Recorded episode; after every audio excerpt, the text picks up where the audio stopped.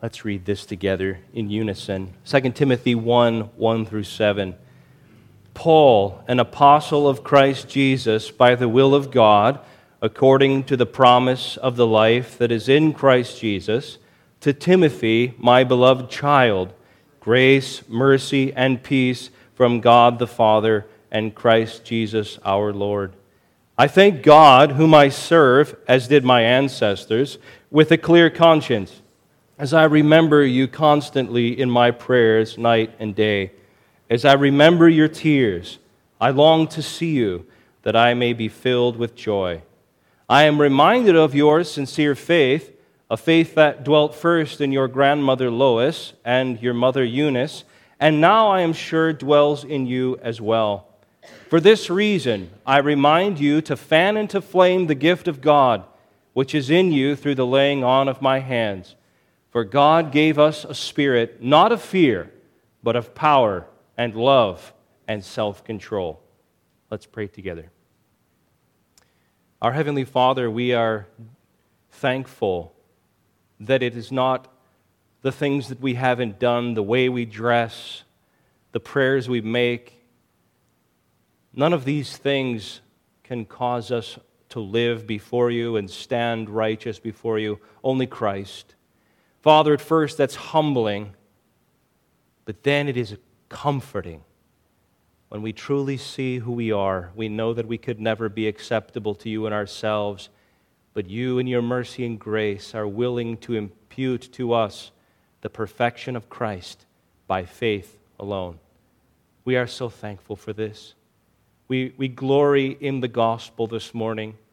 And Father, as we glory in the gospel, may we understand also that it is the power of God to salvation to everyone who believes, and that it is saving us, and that it is at work in us to will and to work for your good pleasure. We ask that you would enable us by this text this morning to be changed, to be motivated, to be empowered by the Spirit for the work of ministry. You are coming soon, Lord Jesus. Our time is short. The world grows more and more rebellious toward you. The expressions of human depravity are, in this era of life, growing more and more bold. And we pray that you would enable us, in turn, by your grace, to demonstrate the power of the gospel to live godly lives, and also the power of the Spirit to proclaim the gospel in truth and love. We pray that this text would work to that end, that your kingdom would advance, that your will would be done, that you would be glorified. We pray in Jesus' name. Amen. Thank you. Please be seated. 3 weeks ago, we began our study of the letter of 2 Timothy. And during that first study together, we learned that this is the Apostle Paul's last letter. And indeed, he wrote this letter from the Mamertine prison just, maybe weeks before he was martyred. And tradition tells us that he was beheaded for the sake of Christ. And in this letter, he is handing off to Timothy the baton of gospel ministry, particularly the ministry to the Gentiles, to the nations. Paul knew that by God the Father's choice, he was called to be the apostle to the Gentiles and to preach the gospel to places who had never heard the name of Christ and did not know that all peoples are welcomed into the family of God through Christ. And so he's giving Timothy many exhortations and encouragements in this letter in order to build up Timothy, to prepare Timothy to be his successor. And ultimately, we talked about three areas, three goals that Paul has in this letter, and they were the main idea in that first session that we had together. And I would like you to remember these parts. Timothy is being challenged and exhorted and encouraged by Paul so that the message of the gospel would be preserved. That's the first priority in Paul's mind. The message, the gospel, must be preserved. Secondly, that Timothy as a man would be prepared. If the gospel is going to go forth in power, God has chosen to use men and women whose lives reflect the power of the gospel. And then thirdly, that the ministry would be perpetuated. Paul had a strong conviction about how New Testament ministry must be done.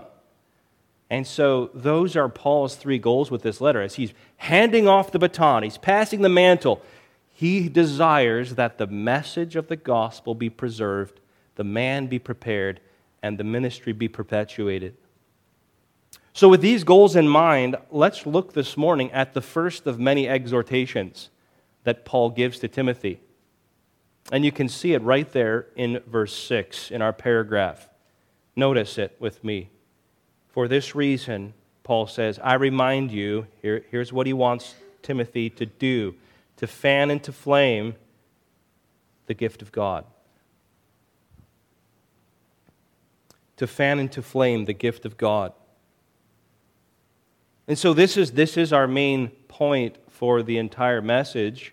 Everything else in verses 3 through 7 sort of revolve around this one exhortation. You can see the main idea at the top of your notes there in the bulletin. I remind you to fan into flame the gift of God which is in you. And the way we're going to do this particular sermon is we're going to go through, and I'm going to show you what Paul is exhorting Timothy in this text. And then we're not, to the very end, going to seek to apply it to our own lives. So it's going to almost feel a little bit like a third-person sermon in a way. Here's what Paul is exhorting Timothy. I'm going to let you be the audience of that, and then we'll bring it to bear in our own lives in the conclusion. Paul precedes this particular command, fan into flame the gift of God. He precedes it with some precious memories that he has of Timothy and God's work in Timothy's life. I want you to notice it is a repeated word throughout these verses. He says, as I remember you, I am reminded of. And then in verse 6, he says, for this reason now, Timothy, I remind you. It's a neat little device that Paul is using here. There's some things I want to tell you that I am reminded of, Timothy, and now, because of these things, I'm reminding you to do something.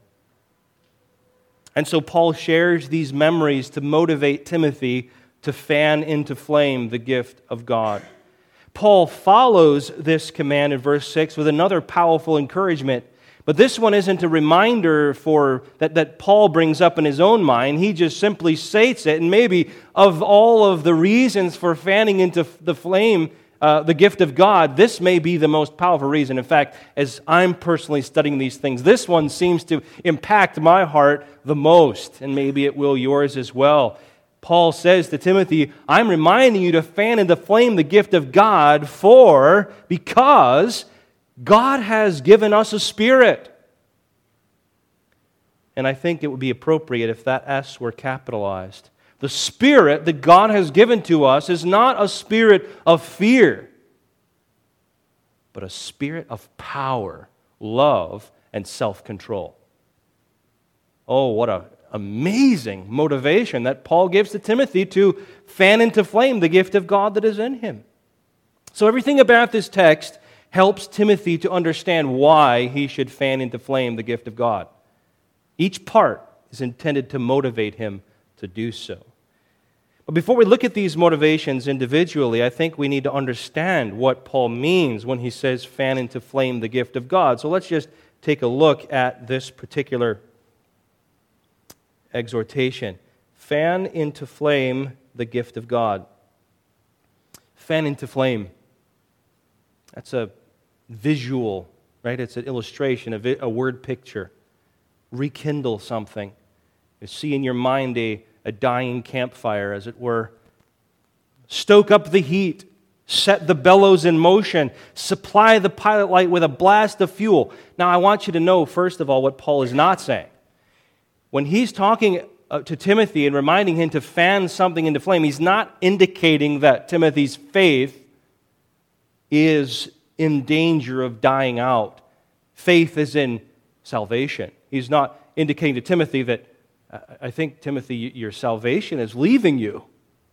I think the Spirit of God is leaving you. I think that your faith is dying. That's not what Timothy is saying, or that's not what Paul is saying. That can never happen, in fact, to a genuine believer. And we know that, particularly because of verse 5 here, because Paul just gets done telling Timothy, I'm reminded of your sincere faith. You have genuine saving faith. Paul's talking about something else when he says, I'm reminding you to fan into flame. Timothy could, though, for various reasons, which we'll explore, neglect exercising his spiritual gift. He could leave off using it. He could cease developing his spiritual gift, cease maturing it, and his spiritual gift is what I think is in view here, particularly because the same words are used in 1 Timothy 4 and verse 14, and we've already talked about that text weeks ago. 1 Timothy 4:14, the Apostle Paul is really exhorting Timothy to the same thing. He says, don't neglect the gift you have, which was given to you by prophecy when the council of elders laid their hands on you. So it does sound like Timothy is neglecting his spiritual gift, the exercise of his spiritual gift, the passionate productivity of that gift that he is given. 1 Thessalonians 5:14 talks about quenching the Spirit. That's possible for believers to do for various reasons, to hold back, to dampen the exercise of the spiritual ministry that they have, the work of the Holy Spirit through them, the employment of that gift, or fail to use the gift as he ought to. 1 Peter 4:10, Romans 12:6 encourages us to use our gifts, whether speaking or serving. So to fan into flame means to rekindle the spiritual efforts towards something. Rekindle the spiritual efforts to exercise and advance this gift. The gift of God. Well, as I said, the word gift here is the classic New Testament word referring to spiritual gifts, like what we would see in 1 Corinthians 12. The Holy Spirit gives to each believer spiritual gifting for the building up of the church of Jesus Christ. We know that each believer has received spiritual gifts, speaking gifts, serving gifts, or both.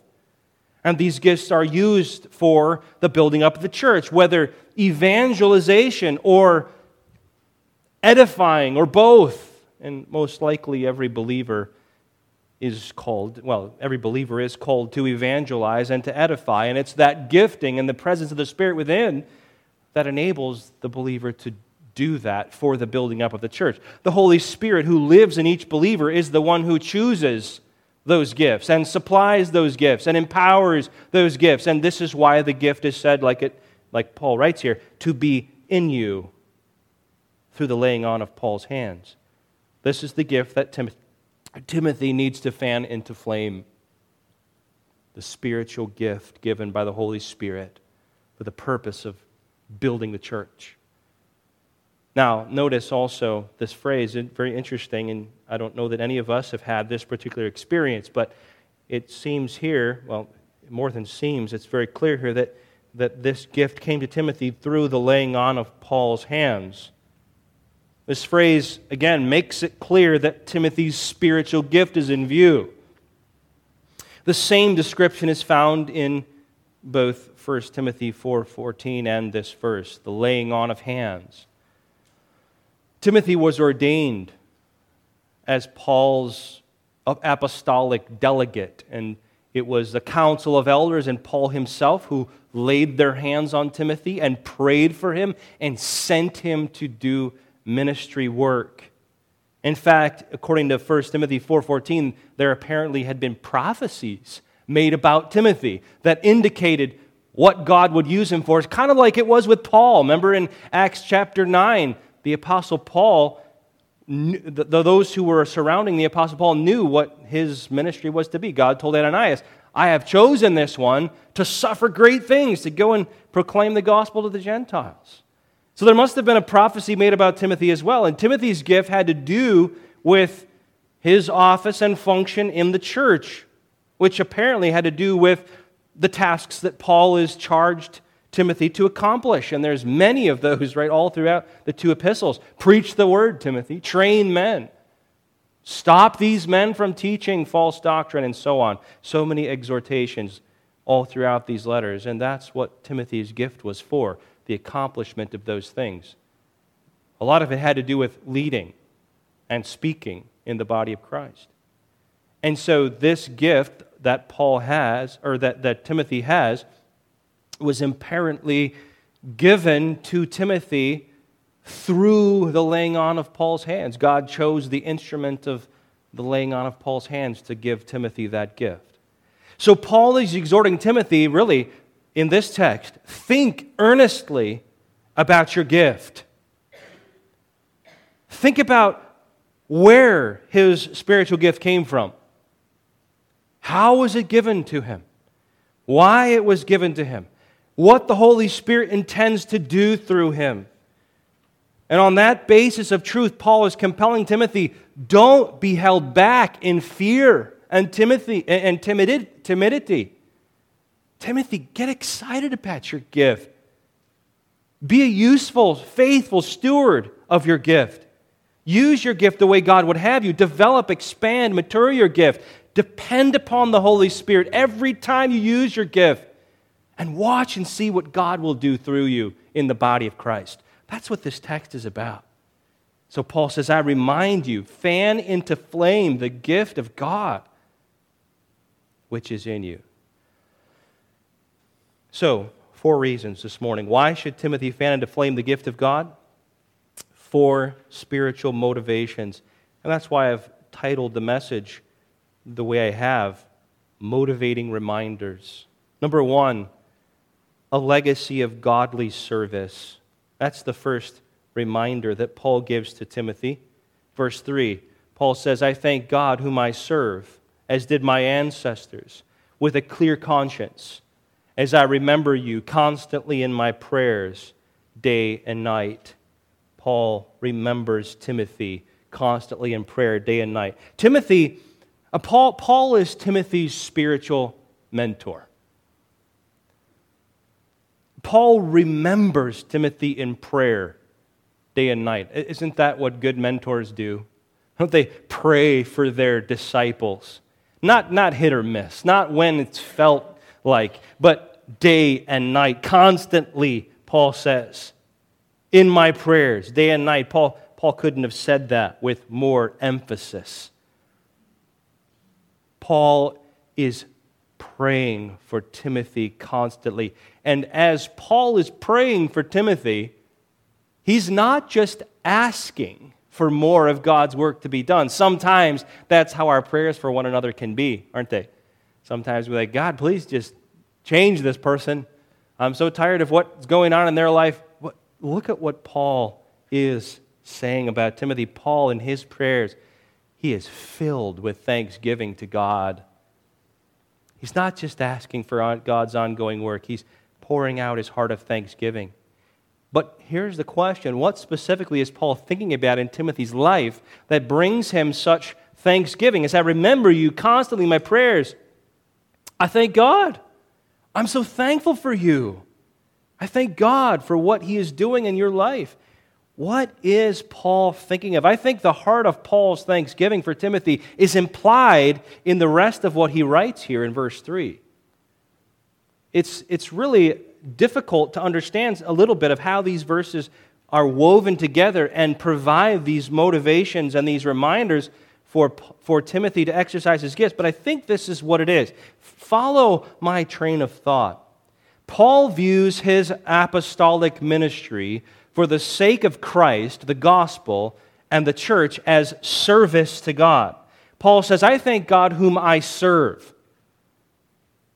Paul views his ministry as service to God. Just catch that thought. This word, in fact, is a very important word in the New Testament. It's a special word. It's used in the New Testament for religious service in particular. This isn't the common word for service that we usually see in the New Testament. This is religious service. And it's often translated in the New Testament as worship. Worship. It can refer to the worship of God by observing rites and rituals that God Himself has instituted for worship. And it can even refer to the discharging of duties as a priest in sacred office. That's the service that Paul sees describing his own ministry. Service as worship in the temple unto the Lord. That's how Paul viewed his ministry life, a service of worship unto God. Every message he preached, worshiping God, valuing God. Every earthly sacrifice he made, it was an offering of worship to God. Every hardship he suffered, it was out of worship for God. Every sinner that God used him to call to repentance and salvation, it was an offering to God. Even the godly life he lived, which is what he is referring to by his clear conscience. Whenever Paul says clear conscience, he's talking about his life. He's saying, my life, or your life needs to be, or my life is, needs to be consistent with the gospel that we believe. My life, I am living in such a way, Paul would say, that my conscience isn't smoting me. My life is godly. It's faithful with what I say I believe. And so that's how Paul lived. That was his service unto the Lord, his worship. I want you to see this, how Paul does think of his life like this. Turn to Romans chapter 15 for a moment.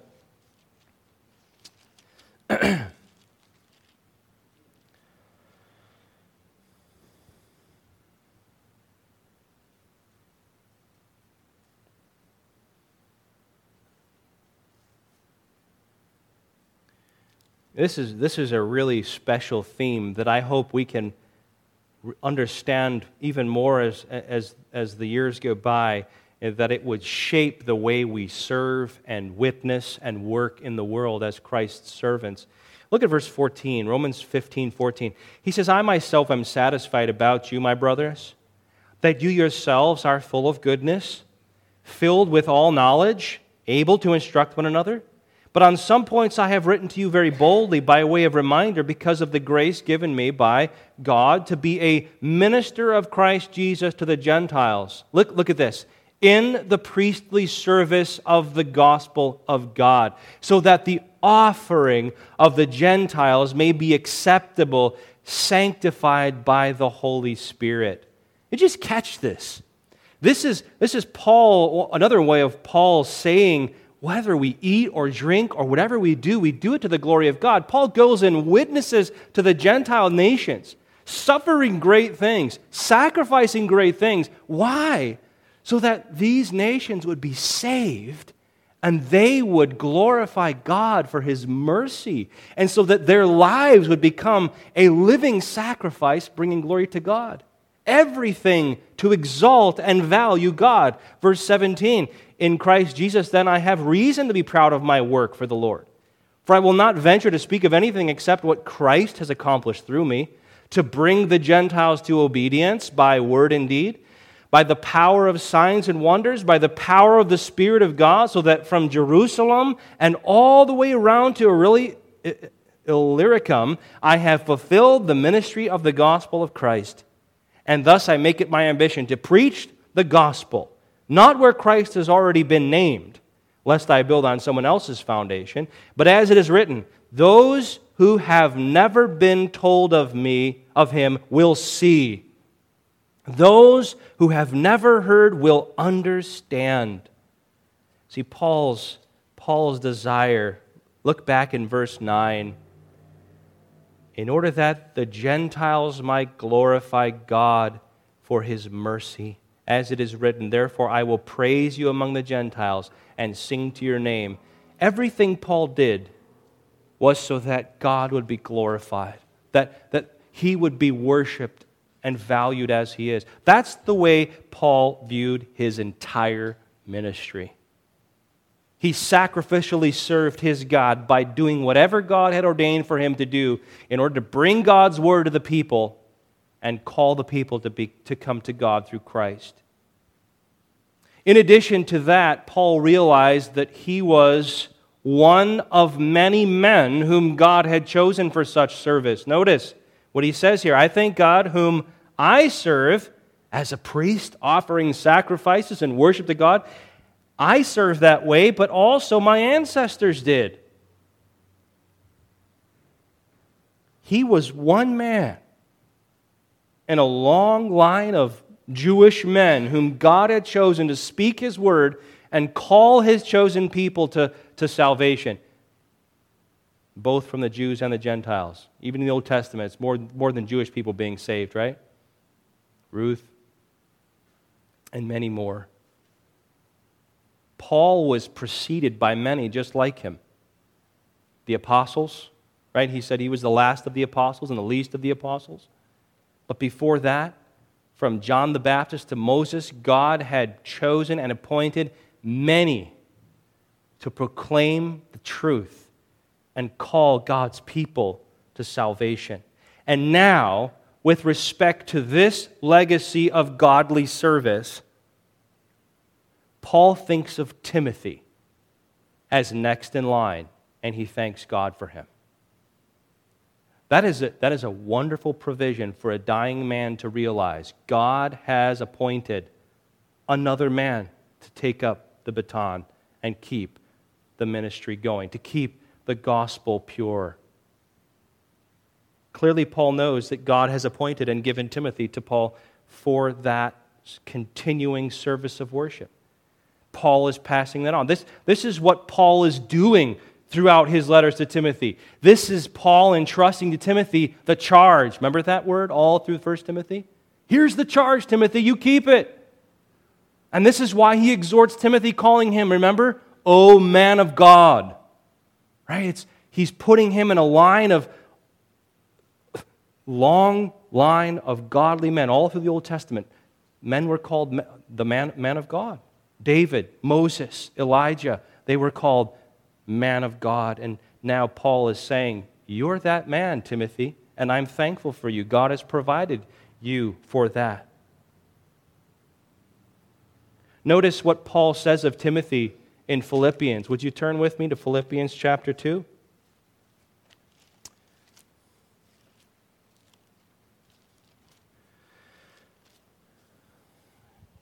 Philippians 2, 19 through 24. I love how Paul is so affirming, so thankful for Timothy in spite of all of his struggles.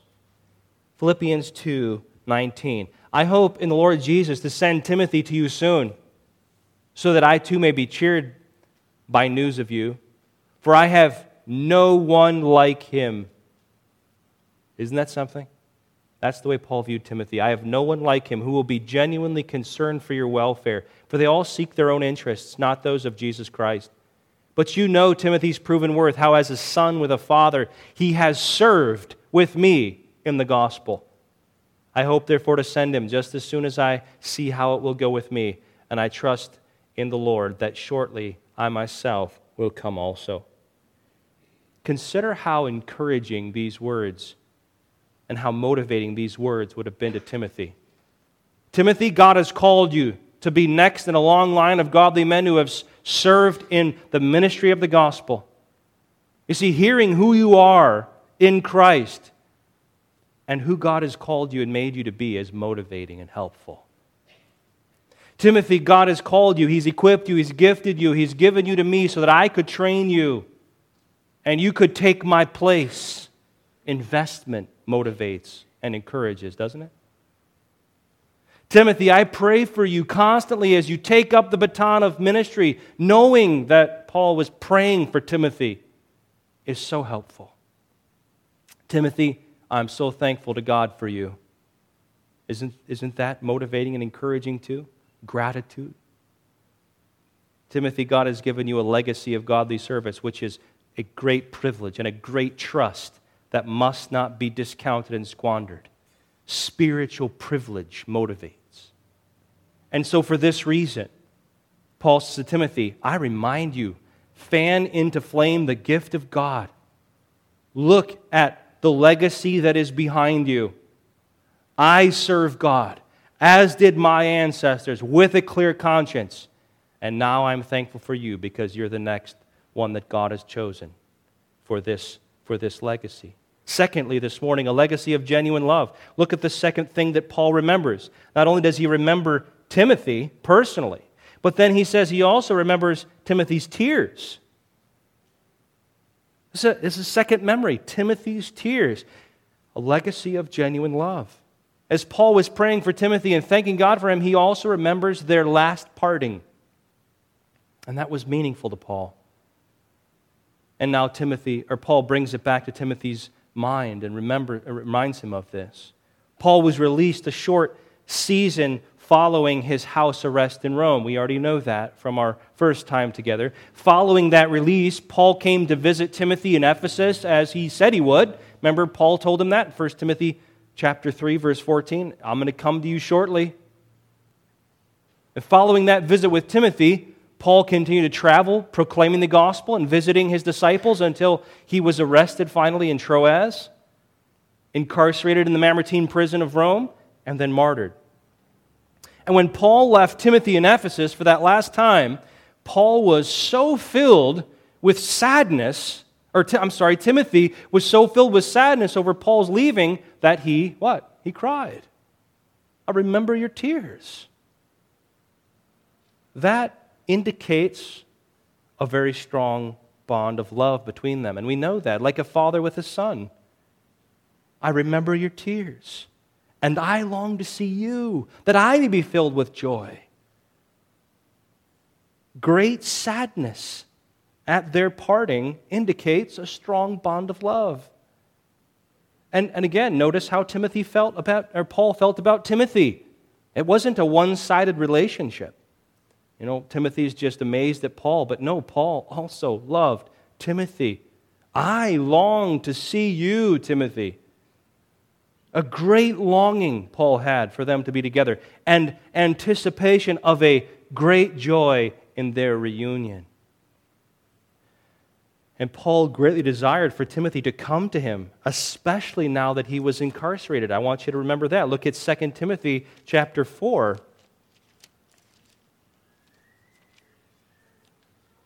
And verse 9.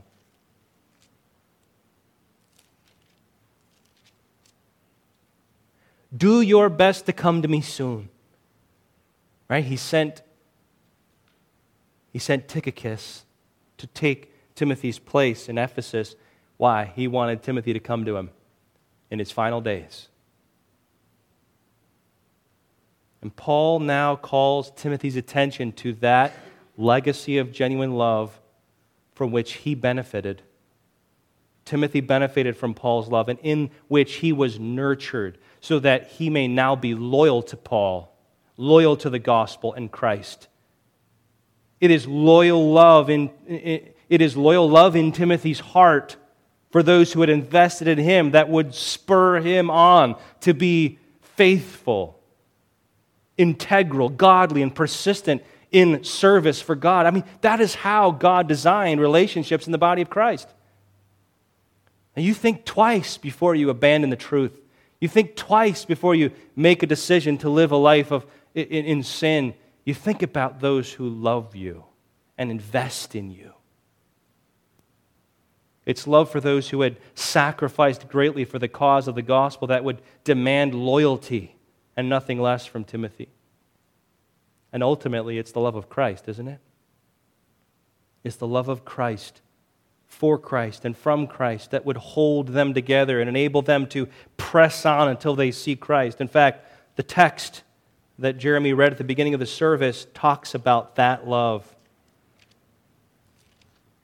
2 Timothy chapter 5 and verse 11, Paul writes, Therefore, knowing the fear of the Lord, we persuade others. But what we are is known to God, and I hope it is known also to your conscience. We are not commending ourselves to you again, but giving you cause to boast about us, so that you may be able to answer those who boast about outward appearance and not about what is in the heart.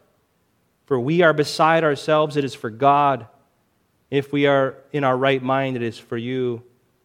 Paul is calling the Corinthians to be loyal to him and his ministry and not abandon him and his love for them for some false teaching that's flashy. And so he says in verse 14, For the love of Christ controls us, because we have concluded this, that one has died for all, therefore all have died, and he died for all, that those who live might no longer live for themselves, but for him who for their sakes died and was raised. It's Christ's love for us, sacrificial love for us, that causes us to live as sacrificial servants of His. How can a good and true servant of Christ cease using his spiritual gift for the edification of the church and the proclamation of the gospel? There is too much costly love in the cause of Christ invested for Timothy to become dispassionate and disloyal now.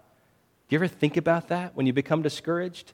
Think about those who have gone before you, not just your immediate family, not just your immediate church, but the body of Christ as a whole, ultimately Christ himself. The writers of Scripture call us to consider that love and let that love constrain us. I mean, think about Timothy. Think about Paul's investment, how far he invested in life of love. He says in verse 24 of Colossians 1, "Now I rejoice in my sufferings for your sake. And in my flesh I am filling up what is lacking in Christ's afflictions for the sake of his body, that is the church, of which I became a minister according to the stewardship from God that was given to me for you to make the word of God fully known, the mystery hidden for ages and generations, but now revealed to his saints. To them God chose to make known how great among the Gentiles are the riches of the glory of this mystery, which is Christ in you, the hope of glory. So him we proclaim, warning everyone and teaching everyone with all wisdom, that we may present everyone mature in Christ. For this I toil, struggling with all his energy that he powerfully works within me." Do you understand Paul's perspective? He's so filled with a sense of love for Christ and the church that in order to get the message of the gospel clearly, accurately, handed over to those whom God has chosen for salvation, he is willing to endure anything that God would have him to, even to rejoice in his suffering. He wants to see those whom God has chosen stand before the presence of God, mature, righteous, safe, and so he struggles with all of the struggling that God allows him to. That's what Paul is reminding here, just a little taste of it. Timothy, I remember your tears indicated by your love, and I remember how much I love you. I missed you. I long to see you. I'm filled with joy. It's that kind of loyal love that existed between Paul and Timothy and Christ through the Spirit. And I think that Paul is also affirming to Timothy the genuineness of his spiritual life and ministry by reflecting on the true love of Christ that he saw in Timothy. Timothy, you've got the real thing in you. You love like Christ loves. I felt it. I've seen it toward me. And since Timothy truly was filled with Christ's love, then that means he was a genuine servant of Christ, filled with the Spirit and empowered to do all that God had ordained for him to do. So it's just that legacy of love, that costly love, that Paul is reminding Timothy of and saying, therefore, fan into flame the gift of God which is in you. It's going to require lots of love, especially in days like this. Thirdly, a legacy of sincere faith. Again, another precious memory to Paul is Timothy's faith. I am reminded, Paul says, of your sincere faith. Timothy's sincere faith. What does that mean, sincere faith? It unfeigned, undisguised, unhypocritical. Timothy's faith isn't fake. It's genuine. His salvation is real. And that faith, Paul says first, was in his grandmother and his mother, Lois and Eunice. They were probably converted under Paul's ministry. Acts 16, verse 1 talks about that. And then they spent their lives delivering to Timothy the sacred writings which were able to make him wise to salvation. 2 Timothy 3, verses 14 through 7 talk about that. And then Paul says, I am sure that that faith dwells in you as well. Oh, what a gift. What a gift Paul is giving to Timothy here. Paul is saying to Timothy, I am soundly convinced that saving faith has taken up residence in your heart, just as that did in your mother and in your grandmother. You have that same faith, Timothy. It's a good verb here. I am sure it dwells in you. It's a complete, it's a perfect verb that indicates a settled condition. Paul is calling Timothy to recognize, to deeply value, and depend upon the sincere faith, that legacy that God had wrought in his family and in his own heart. Not for the sake of Timothy's own doing, because Timothy knew that faith, he couldn't conjure it up for himself, that Paul gave it, that God gave it to him as a gift. Paul is calling Timothy, look at what God has genuinely done in your heart, in your life, through the Holy Spirit.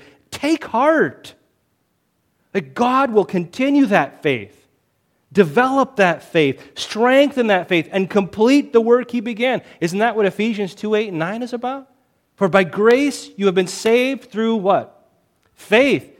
And that's not your doing. It's a gift of God, not a result of works, so that no one may boast. But then continue the thought, the logic there.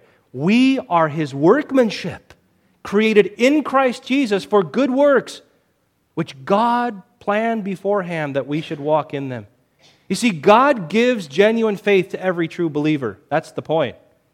And you need to see your faith as not something that you have brought up in yourself, but a gift from God. Let that assure you. That's what Paul is saying to Timothy. Look at the faith. God gives genuine faith. He's given it to you. And he gives that genuine faith for an eternal purpose. And if God has given it for an eternal purpose, which he has in every case that he's given it, he will sustain it.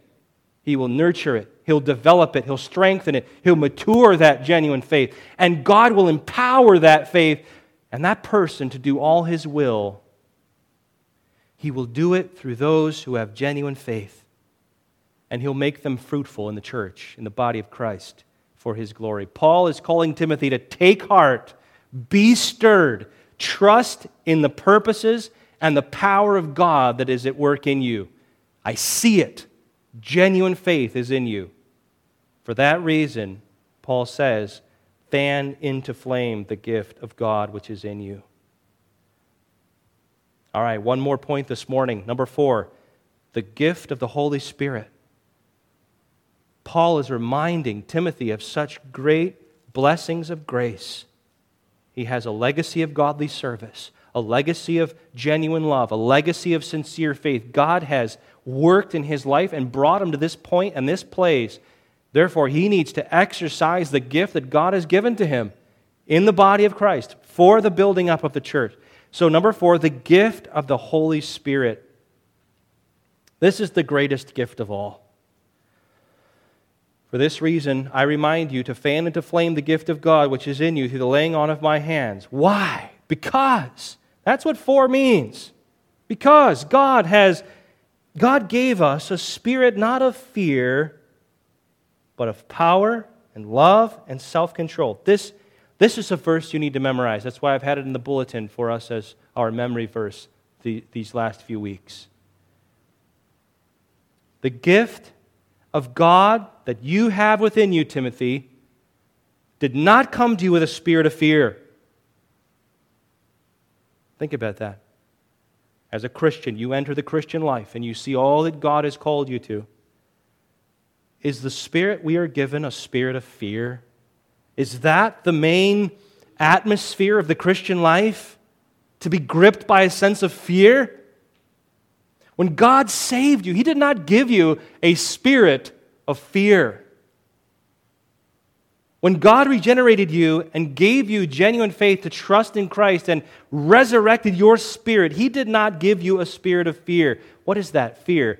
This word for fear indicates timidity, fearfulness, cowardice. That's the idea. It's not the sense of terror. You know, some usages of fear have that. This is a different word for fear. It's timidity, cowardice. This is important in understanding how to exercise our gifts for the building up of the church. Paul knows that Timothy has been struggling with timidity, cowardice, fear with people, and this has dampened his exercise of the spiritual gift.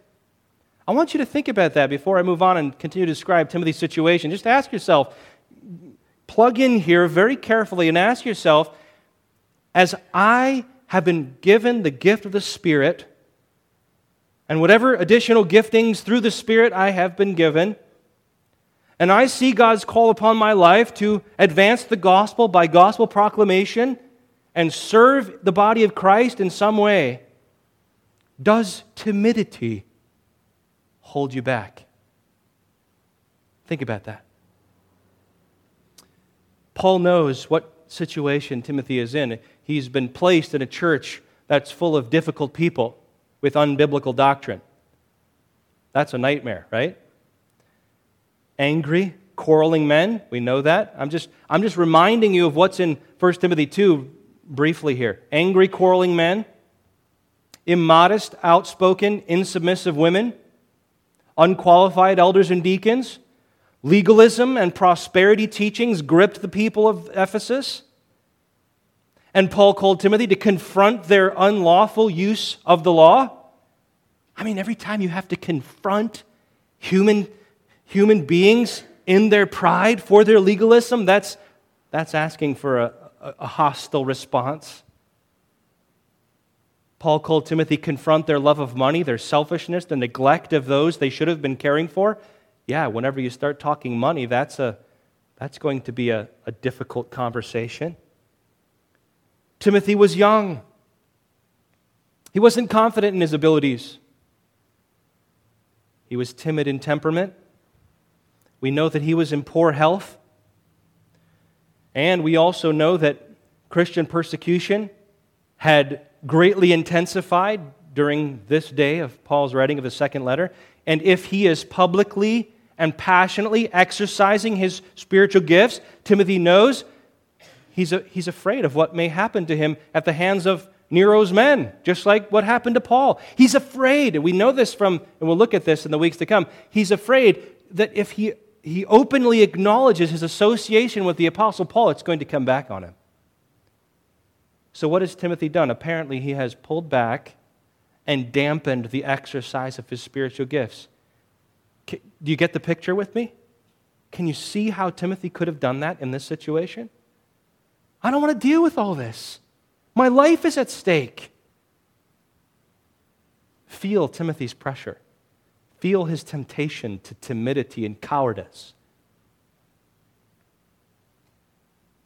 So Paul reminds him of what is most important at this time of spiritual conflict between the kingdom of darkness and the kingdom of light, when he must be exercising his gift at a level above other times for the sake of Christ, for the lost, for the church. And he says to Timothy, God did not give you a spirit of fear. The fear that is gripping you, Timothy, did not come from God.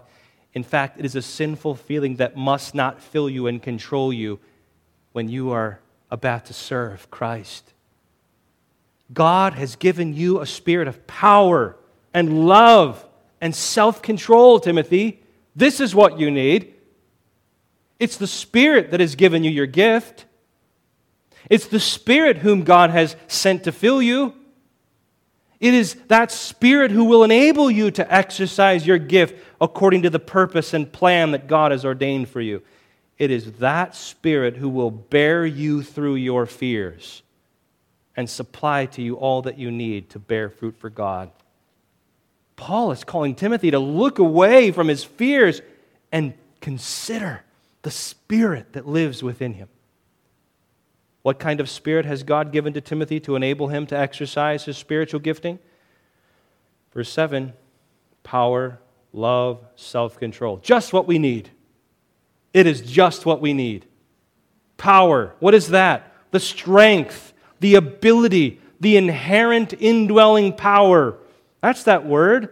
Power to perform whatever service God ordains and commands. Power to remain godly in the doing of the service. The power to influence others for the sake of Christ. That's a quality of the Spirit. Romans 5, 18 and 19 talks about that. Romans 8, 18 and 19. The Spirit that quickens our mortal bodies, it lives in us. Ephesians 3, 20 and 21. He is able to do far more exceedingly above all that you ask or think, according to the what? The power that is at work within us. You have that power if you are in Christ. love, the spirit of love, a loyal, brotherly affection that makes a person willing to sacrifice self in the pursuit of another's greatest good and the glory of God. That's a quality of the Spirit. Romans 5:5, God pours His love into our hearts through the Spirit whom He has given to us. Self-control. This is a great word. Please grasp this. Self-control. It's the only occurrence of this word. It means sound judgment. Sound judgment. Some translations have a sound mind. It's a sound judgment, listen, that combines both prudence and self-discipline. In other words, this is the spiritual capacity to say or do the right thing at the right time, with the right attitude, to restrain oneself from saying or doing something at the wrong time or with the wrong attitude. I like that so much, because don't you go into ministry opportunities and pray that? You say, God, please help me to say just what I should say and not say anything I shouldn't. That's this. That's this exactly. The Spirit of God gives you that ability. And in fact, John 16 and verse 13 explains that this is one of the qualities of the Holy Spirit. He doesn't speak on His own authority, but what does He do? He speaks whatever the Son tells Him and reveals the things of God according to the will of God. So the Spirit has that, and He gives that capacity to us. Paul is reminding Timothy that this is the Spirit that God has given to him. And this Spirit was a constant and powerful resident within him to enable him to do the will of God. So think about it. Apply it in Timothy's life. When he would see the task before him to serve the church and speak the truth, and then he would look at his youth and his weakness and his inability and his personal limitations, and his timid temperament. And he would observe or experience the suffering that accompanies a godly life in Christ and think, there's no way that I can fulfill my ministry. It was then that Timothy needed to remember that God had given to him the spirit of power to strengthen him and give him the ability to do all that he had been ordained and commanded to do. That's the Spirit within Timothy, within every true believer. And when Timothy would encounter the immature and selfish and worldly and hypocritical and rebellious, even the hostile people whom he was commissioned to minister to and serve and to whom he was called to preach and evangelize and build up in the faith, he could feel his desires and affections for them grow cold and wonder, is it worth all the sacrifice? And it was then that he needed to remember that God had given to him the spirit of what? Love. Love for Christ. Love for the lost. Love for the church. That would enable him to be willing to make earthly sacrifices for heavenly gains. When Timothy would feel the weighty, intimidating, exacting demand of speaking the right words, at the right time, in the right way, he needed to remember that he has the spirit of self-control to restrain his fleshly words and fill him with attitudes of Christ and love. Paul is declaring to Timothy that timidity and cowardice and fear before people has no place in Christian ministry. And there's no need. Have the spirit of power and love and self-discipline within him.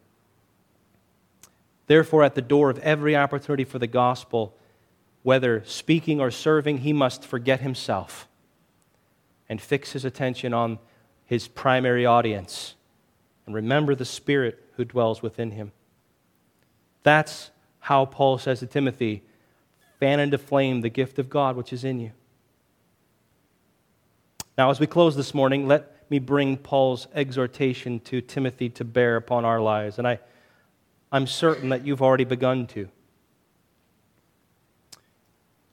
My dear brothers and sisters in Christ, let me ask you, are you fearful? Are you timid? Do you struggle with cowardice when it comes to the proclamation of the gospel, to living out what the Spirit has filled you to do? Do you struggle with that? For a variety of reasons. First of all, understand that Christ has called you to make disciples by teaching unbelievers the gospel, whether in your home or in your neighborhood or in your workplace or in your family. Christ has called you to that. There's no believer that is outside that call and that enabling of the Holy Spirit. And second, Christ has called you to build up the body of Christ by edifying your fellow saints. This is how we build up the body. We spread the gospel in the community and encourage one another to grow in godliness. Christ has called each of us to that. That's not just for some Christians. Please understand that. That's for every believer. And beyond that, Christ has given you a spiritual gifting to accomplish those services. That's true for every believer. This is not some spiritual elite. This is the life of every genuine believer. Evangelize the lost, edify believers, exalt Jesus Christ. And I want you to take it a step farther in your mind with me. That's not just part of your life. There's so many Christian communities across America that think of Christ and church as just an added-on piece of your life, like an exercise routine or a good diet. This will improve things for me. That's not the Christian life at all. It's not part of your life. This is not what you are to do if you have time left over. This is not to sit on the back burner. This is your life as a Christian. Evangelizing the lost, edifying believers, exalting Jesus Christ is to permeate every aspect of your life. It consumes everything you do, whether at home or at work or in the community, etc. This is who you are. Remember how Paul calls the church. You are the church of the living God, the family of God, the pillar and buttress of the truth. This is your identity. This is who we are. This is what we do. And every growing believer is both seeking to grow into that calling and fulfill that calling. We'll never be perfect at it. We're waiting for Christ to return, to be perfected. But that passion and ambition began in your life the moment you heard the gospel, understood it, believed it, and were indwelt by the Holy Spirit. So because that is true, and that's what we've learned from 1 Timothy, certainly, here's the question again. What earthly fears dampen and hold you back? Is it personal deficiencies? I just don't know enough of what to say, or I don't have the physical ability to do this, or There's lots of timidities that come from our own sense of personal deficiency. It's a very real thing, and it can be debilitating. Or maybe it's negative human responses that close you off, whether in the church or outside of the church. See, if I put my foot forward and say this or do this in service or to speak Christ, you know what's coming at me. This person's going to say, they're going to feel this way toward me. I'm going to feel that negative attitude. And I mean, isn't this how we live as human beings? We're not particularly kind to each other all the time. Maybe it's earthly sacrifices. Maybe that is what holds you back and makes you feel timid, and you think, wow, I'm going to have to give up so much that I enjoy in the world to reorient my life to be permeated by the building up of the body of Christ and the exaltation of Christ through edification and evangelism. If that's my life, then in everything that I do, that's going to make me make sacrifices in my life that I really don't want to make, because things in the earth, the earthly life that I enjoy right now, it's too precious to me. There's all kinds of things that can dampen and hold us back, that we feel timid about or fearful or have a feeling of cowardice. And what we need to understand this morning is that God has not given you a spirit of fear. You need to look away from yourself and realize what spirit lives in you. I'm not telling you to trust in yourself this morning. When you have ministry opportunities that you are moving into, you will feel deficient. If you don't feel deficient, you have a wrong view of yourself. You will, if you have a right mindset, every situation of gospel proclamation or ministry, you're going to feel deficient. We are weak. In fact, the evil one loves to make us weak in various ways so that we are not doing what God has called us to do. We should understand this as the new normal, right? We're going to be weak. We're going to be deficient. That's who we are. And we're going to have negative personal responses. That is part of the territory. Paul says it in this letter, all who live godly in Christ Jesus will suffer persecution. That's a gripping phrase, isn't it? All who live godly in Christ Jesus will suffer persecution. So either we're living in the bush or we're not speaking it out as we ought. Think of this. You have the spirit of power and love and self-control. So I encourage you as you think about this morning, first, let's confess to our Father our sin of fear, of timidity. That holds us back and sets us down and causes us, or we allow it to cause us to be silent and still for Christ. And rest in Christ's forgiveness. Because we have it, right? 1 John, I keep reminding you of that. 1 John 2, you have a perfect advocate, Jesus Christ the righteous. You are already forgiven, but then be cleansed and move on and concentrate on what the Spirit of God intends to do in you and through you. Depend upon Him. Do you? Do you mindfully depend upon Him as you move into every opportunity of proclamation or service? Depend upon Him. You won't feel it beforehand. I'm fairly certain of that. As you move into a ministry opportunity, most often you are going to feel deficient. But then, in God's time, in God's plan, He will empower you as you do His will. And He will bring you through, and you will see Him and His work through you. He will empower you. So that's why I remind you today, fan into flame the gift of God. Think of the spiritual legacy of service that has come to you. You have the Scriptures and those in there who have served us by speaking of Christ and writing the Scriptures. Think of church history. Think of your family. Think of your church body. Think of the legacy of love that has been poured into you by Christ Himself, by your family, by your church family. The legacy of faith that God has given to you, putting His saving faith within you.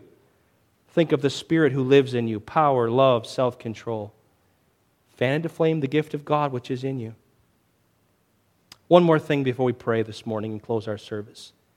I want to talk to you for just a moment who have not yet repented of your sin and trusted in Christ alone for forgiveness of sins and eternal life. I won't take it for granted that there is someone here like that or listening online. Do you know that so many people are halted from coming to Christ for salvation because of fear? Fear of having to confess and give up the sins that they have loved, sexual sin, addictions, dishonesty, various sinful pleasures. It's a fearful thing to confess sin, and sometimes that holds us back from coming to Christ. I don't want people to know what kind of life I've lived. I don't want to have to confess to this person or that person to make things right. I don't have to give this up. I'm just not going to do anything. Fear can hold you back from coming to Christ. Fear of a negative response from people that you know, friends and family. If I confess Christ, I know what my family's going to say. I know what my friends are going to say. Or maybe more in a church context, fear of openly acknowledging that a person has pretended to follow Christ. That can be a fearful thing. Maybe there's someone here that knows that they have not genuinely followed Christ.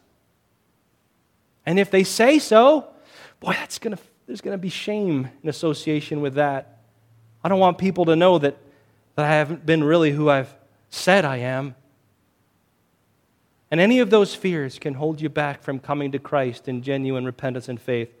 Let me read to you a few words from Christ. Here's how he approached that fear. Luke 12, 4 through 9. Jesus said, I tell you, my friends, do not fear those who kill the body, and after that have nothing more that they can do. But I warn you, I will warn you whom to fear. Fear him who after he has killed has authority to cast into hell. Yes, I tell you, fear him. Are not 5 sparrows sold for 2 pennies? And not one of them is forgotten before God? Why, even the hairs of your head are all numbered. Fear not, you are of more value than many sparrows. And I tell you, everyone who acknowledges me before men, the Son of Man will also acknowledge before the angels of God. But the one who denies me before men will be denied before the angels of God. Here's Jesus' point. Take this to heart, my friends. When it comes to turning from your sin and trusting in Christ for forgiveness and righteousness and learning to follow Him, don't let the fear of man stop you. Let the fear of the Lord compel you. That's what He's saying. Come to Christ in true faith. Confess your pretense. Confess your sin. Grieve over your sins against the holy God of heaven. Cry out to Him for His mercy, that He would deliver you from His just wrath. Ask Him to apply the righteousness of Christ to you and the atonement of Christ to you. And if you will, if you do so genuinely, He will have sent His Spirit into your heart, and He'll renew your heart so that you'll have a fear of God, an awe of God that will overshadow your fear of man. So this morning, if you would like to be saved, or if you'd like to be baptized and profess your faith, or if you'd like to have some discipleship or encouragement regarding the exercise of your gift through speaking and serving and overcome the fears that you deal with that, I would encourage you, please come talk with me, and I will do my best to help you with that or connect you with someone who can help you with that. This is such an important part of the body of Christ as we live our lives together for the glory of God. Let's stand together and we'll pray. Our Father, we are thankful for the encouragements that Paul gives to Timothy. Father, help us to truly get a real understanding of the atmosphere in which we live in the kingdom of God. Help us to understand what you have called us and how you have enabled and equipped us by the Holy Spirit. Overcome our fears by Him, Father, we pray, and enable anyone who has not yet come to Christ for salvation, overcome their fears too, Father, that they would sense your mercy and grace and your love that would woo them to come to Christ. Help them to be in awe of you rather than to fear man. Help us, Father. You know how much we struggle with timidity, and yet you have given us every reason to overcome it. We thank you. We pray in Jesus' name. Amen.